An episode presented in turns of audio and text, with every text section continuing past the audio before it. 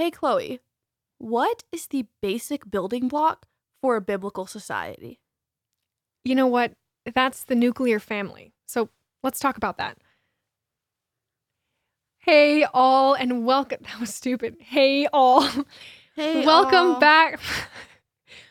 welcome back, Fact of Life fam. We are so excited to be back in the studio recording Fact of Life episodes for you all. It's been a while. It's actually been a really long time since we've done this, and we have so much good stuff in store for you. Yeah, we are so excited to be back. We have some great next episodes planned. We are going to be doing a series on the nuclear family. Um, and I, yeah, I'm so excited for this one. We're really going to dig deep, you know, get into the history like we always like to do. That's right. That's right. Just so you know, we're down to 22 minute segments now. Uh, I decided that it'd be more manageable for our school schedules and everything we have on our plates that we're that we're juggling. So, um, but I think this is going to be good. It allows us to uh, dive deeply into subjects quickly, and I think it'll be good for you guys too. So, we're excited about that. Yeah, exactly. It's going to be getting into some more specific sub parts of the subject and get some more concise representations of them. But That's right. Start us off though, Maddie Grace. Tell us about the nuclear family. exactly, you know, we were looking at this topic, looking at topics we wanted to do starting back after our hi- hiatus. We wanted to do something that, you know, applies to all of us, whether we realize it or not. Something that is plaguing us, something that society is trying to tell us is not necessary. But when you really look at it and you take off the the blinders that are ignorance, um, then you you realize that the nuclear family is essential for a productive and biblical society. That's right. I mean, literally, the roots of the family are in the Garden of Eden. This is Mhm. where God proclaimed um, the, the the different roles of men and women, and and established marriage. He he gave Adam as a helper the woman, and the two were to be wed. He said that um, in Genesis, Jesus. Whoa. In Genesis, God says it is not good. What? Hit him. Oh, that's a good point. I forgot about So that. we don't accidentally leave anything. No, but it's only 22 minutes. I'm not gonna like. That's I will true. not catch it. I mean, I will catch it. Yeah. I will not not catch it. In Genesis, God tells. mm, Wow, sorry. God speaks in Genesis 2:18. He says, "It is not good that the man should be alone." So, after bringing every animal to him to be named and judged, the result is there was not a helper fit for him. That is Genesis 2:20. And so God creates the woman from from one of his ribs. And in Genesis 2:24, this is the the family order here that God God proclaims, therefore a man shall leave his father and his mother and hold fast to his wife, and they shall become one flesh. That's Genesis 2:24 again. So at the very basic level here, the family is established in the Garden of Eden as God's perfect plan for humanity. Yeah, and what I have found really cool is, you know, if you go to Mark 10, verses 6 through 9, God references back to what Chloe just read for us here. Um, and he he he elaborates on it, and this is actually, you know, Jesus speaking in this moment, but he says, From the beginning of the creation, God made them male and female. For this cause shall a man leave his father and mother and cleave to his wife, and they twain shall be one fa- twain. Different version. I don't know that. Sorry. It's actually Jesus speaking here, and he says, From the beginning of the creation, God made them male and female. For this cause shall a man leave his father and mother and cleave to his wife, and they shall be one flesh. So then they are no more twain, but one flesh. What therefore God hath joined together, let not man put asunder. I think it's really awesome. You know, you see a lot of this in the Bible. The, the, the parallels are overflowing from the Bible, but I absolutely love this because, you know, we can read Genesis and we see Mhm. quite obviously that God laid this out. He made Mhm. Eve for Adam. But then in Mark, Jesus has come and he's bringing it back. He, he's referencing it again. He references the beginning of creation when he made them made male and female and just so clearly states. I mean, there's no doubt about it. He so clearly states that they were created for one another. Mhm. You know, a man leaves his father and mother. There's Mm-hmm. one nuclear family and goes and creates a new one with his wife. Mhm. Um, And isn't that interesting that he says leave the mother and father? Like mhm. even in even in establishing marriage, he already is saying like when you have children, they will like your sons will leave you to marry and and you will leave the mother and father and the the, the, the husband and wife will become one flesh. I just I love that he mm-hmm. already says that in that in that quote. Yes, exactly. And one thing I found absolutely incredible looking into this, and I don't know why my brain had never thought through this before. It's probably obvious, but is looking into even just the name nuclear family. Mhm. Um, this this comes because the the model of a nuclear family is supposed to be the family as a nucleus, you know, which is like the Mhm. center of the atom. And I was reading an article um, on a website called Growing Faith, but they said the nucleus needs an atom.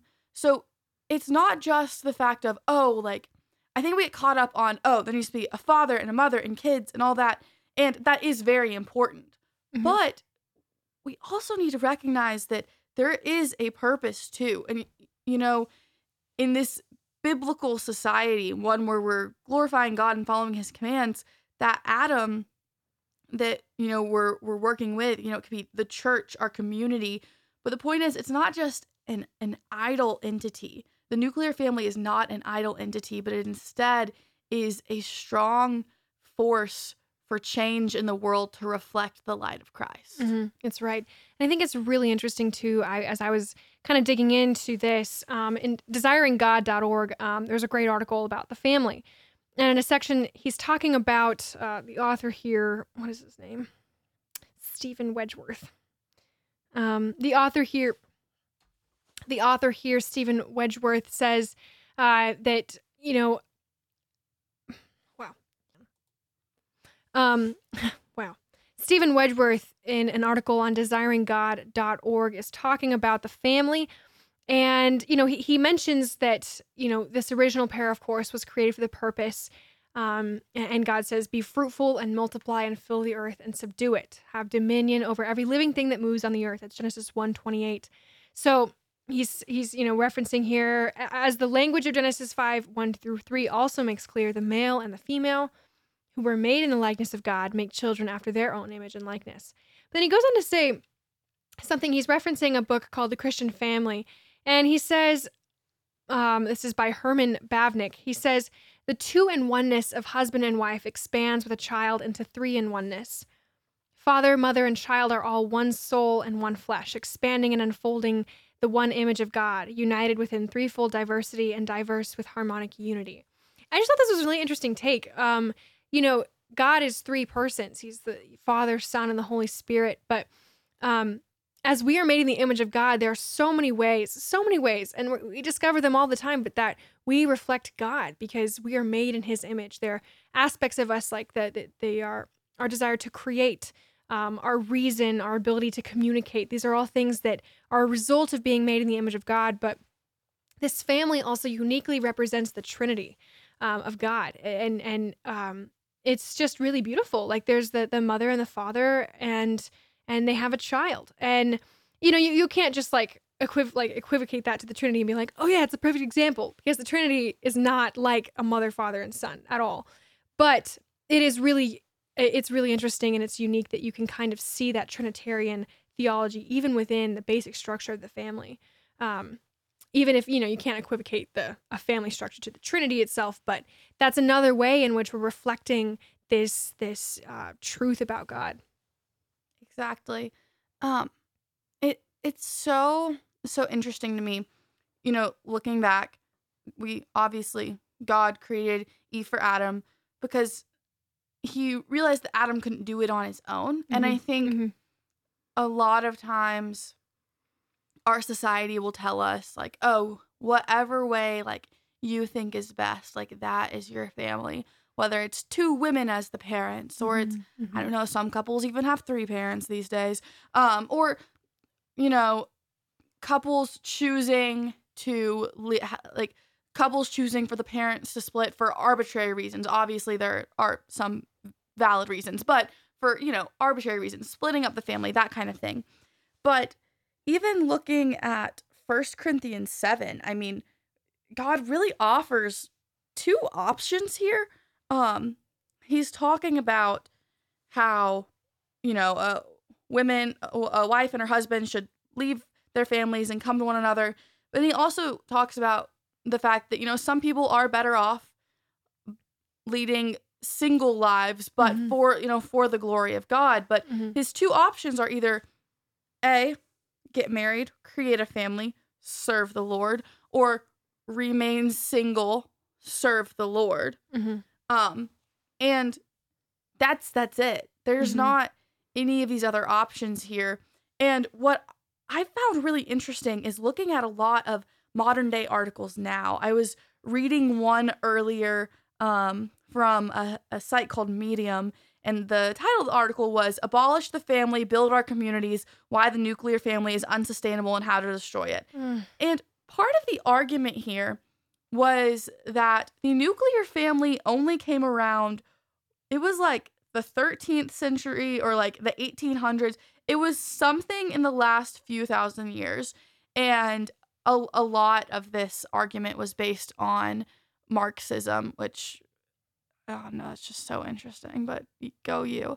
Um, but that, I think that just I looked at it I was like, have you read the Bible? Like even if you're not a Christian, there's still like you can still read the Bible and very much so see that these teachings and like this solid family was even if it didn't have the word nuclear, like you still see you just like study and see that this was around literally in like the BC years. Yeah, I mean, I mean, the the family, like we've we've said, is back in Genesis. It's established in Genesis, and and so it's super. It's just ridiculously ignorant to say that the family is unsustainable. Like it, it Mhm. goes back to the very beginning of time. Um, and I just think that it's also it's also interesting. I've been seeing videos recently of you know women that are like. I, I saw one specifically. She's like 29, and she's like, I just want to like point out that I'm 29 and I don't have any kids and I'm not married, and I just got to like go to a Beyonce concert last night and got home at like 1 a.m. and I didn't have to get like a babysitter for the kids, and I got home and I just like slept until 10 a.m. and I saw like this video about making like the specific food that I wanted to make, so I was like, I'll make it today because I can live my own life and do whatever I want because I don't have any kids and I'm not married, and I was like how sad to live Mhm. a life like that. And I think also the point that she's if she's making this video, she's trying to prove to us that she's fine. I don't think you truly are. Like we all desire this community in, inside of us, but Mhm. you It- just see it is from- human desire. Right. It is it is God, God created us to be in community with each other. He said it's not good that Adam is alone. And and not to say that there are people who aren't called to link, lead a single life. That's absolutely true. God uses Mhm. many people in different callings for all different reasons. But Mhm. even from a non-biblical perspective, if you just look like psychologically, like psychologically, the experts will tell you that being like a part of a community Mhm. and being engaged in this way, like Mhm. helps stimulates us and, and makes us happier and all of that kind of thing. Right. I mean, and yeah, even if you are single, like you're obviously a part of a community. Mm-hmm. Um, yeah, exactly. or you're ministering to people. But I just thought it was great that you brought up that point. It's like there's two options here. You you get married and have a family and serve God, or you're single and serve God. Like there's there's no there's no other option. But um, I just I really do think that you know at the foundation of this all, you know, it is the parents, and so I think we need to start there and really just take a look here at marriage. And and obviously, Maddie Grace and I cannot be claimed to be experts on this because we are both not married. Um, but uh, just just simply from some biblical biblical ideas um, and, and concepts from you know of, of biblical femininity and masculinity. Um, I just think it's really beautiful when you see God's design for marriage and you see how God's design for each human being plays into that. Um, you know, men and women, we've talked about this a lot before, especially on the women's side, but men and women are created uniquely with different roles, different jobs, different gifts that He's given us. Um, and that makes the family stronger. Like it makes the couple stronger, it makes society stronger when we both live to our full potential in our differences, but we complement one another um, in those differences as well. And so, whereas a man is called to lead the family and to provide for his family, and to lead the family, women are called to come alongside and support and and also like take care of the family Mhm. and and and be that helper for for the husband. Um, men are you know in Ephesians, men are called to uh, sacrifice themselves as Christ Mhm. sacrificed himself for sacrificed himself for the church. Um, kind of emulate that in a sacrificial way to his wife, and you know wives are supposed to submit to their authority, just like God or Jesus submitted to the authority of of God. So you know that, that there's just these basic concepts in um, in the Bible that I think are really beautiful when you just take a deeper look and just see how God is, you know, specially crafted and formulated all of us to to to live this way. Mhm. Yeah, and oh, he just he talks about family and marriage so much in the Bible. I mean, Matthew 19, um, he says, "For this reason, um, um, for this reason, a man will leave his father and mother and be united to his wife, and the two will become one flesh. So they are no longer two, but one flesh. Therefore, what God has joined together, let no one separate." And it says that multiple times in the Bible. Um, but therefore, what God has joined together, let no one separate. That's exactly what is happening nowadays. People are trying to separate it. And, you know, just as Chloe was talking about how God has given men and women, husbands and wives, these specific roles to make a harmonious and cohesive marriage for Him, you know, that's, I think that is such a large part of why people nowadays have a problem with the nuclear family, with this Mhm, traditional absolutely. structural family that has been around for thousands and thousands and thousands of years. I mean, there's a reason that husband, wife, children has been the family unit since the beginning. Like God made it that way. like, it they- is His structure. Exactly. of and the- now of people are trying to separate it, just like we were warned in the Mhm. Bible. And what's crazy to me is like the article I mentioned earlier, and you know, a lot of other articles as well, and people they'll tell you that this idea of the nuclear family just came around last hundred years, or maybe it came around in the 50s, or they'll make some claim like Mhm. that. And it's just so hard for me to take the rest of their argument seriously when they so obviously don't know what they're talking about. Because Mhm. even if you, even, you know, even if you're so far you don't believe in Christ or you don't believe in the Bible, whatever it may be, if you look at the Bible and the, its other documents historically, like from a historical perspective, like it was there. Whether you agree with whether you're a Christian or not, it was there. Um, like and it's, and it's always been proven to be the Mhm. best option for society. exactly. um, just recently in my history of American founding class with Dr. Berzer, we was uh, we just talked about the Puritans because you know this is kind of the foundation of American society, but um, it's just really beautiful um, society here. Obviously, Puritans were not perfect and they had a lot of issues with their society, but there were a lot of really beautiful things as well. Um, but their their family, like the community structure, was families. Like if you were not married, like they just they like they were really suspicious of you. They were like, "What are you? Why are you not married and have Mhm. children?" Um, you know, and it, like obviously the Puritans could be um seen as very legalistic, and in a lot of ways they were. I think by the time Jonathan Edwards comes along, there's just this really beautiful idea of society. But I mean, you just see these these couples that these couples and these huge families. I mean, 9, 10, 11 children each, um, which is quite incredible. I mean, they're living on very primitive primitive circumstances, you know, in, in the wilderness, um, you know, in a new world where there's not like a ton of like a ton of uh, knowledge about what land they're living on. It's it's all new, but um, the family structure was so important to the Puritans, and their entire society was built off of it. And they cared for one another. I mean, the the, the family was like the the welfare society, and they were the ones that took care of the poor, and the families were the ones that took care of those that were single. If you were single and like you didn't get married, they would like have you be adopted into some other family to like help them. Um, and I just thought that was so beautiful. Like they really, you know, saw this ideal um, and and really structured their communities off of it. Um, yeah, yeah, I just think it's really beautiful. I think um one thing I you just like Chloe said, looking at all of these examples over time, for some reason one that popped into my head was um the Ingalls family from Little House on the Prairie. Love Little House on the Prairie. I mean, just like reading that whole series too, coming like at it at a different point in time, they that family went through so many things, but they're they stuck together as a family, and Mhm. that is what got them through it. And I think maybe a lot of times people think of the nuclear family nowadays too. I don't know if they just have the wrong impression of it or anything like that, but there's, I don't know. It's just, I guess you don't have to be living on a farm with no technology and be not allowed yeah, to leave. Like, yeah. I think there's a very like legalistic view of it Mhm. when really that's not the truth at all. right. I mean, um, everyone's called to different different things and, and different gifts and, And stuff. I think but- when it comes down to it, this like you know we were discussing in the education movement. Um, those our past three episodes we did on education, which were definitely go check them out if you haven't yet. But what it comes down to is people who don't realize what they're arguing for or don't fully understand the context Mhm. or the history or the intent, all of these things, it's really just like a layer of ignorance Mhm. that they don't know is there. Yeah.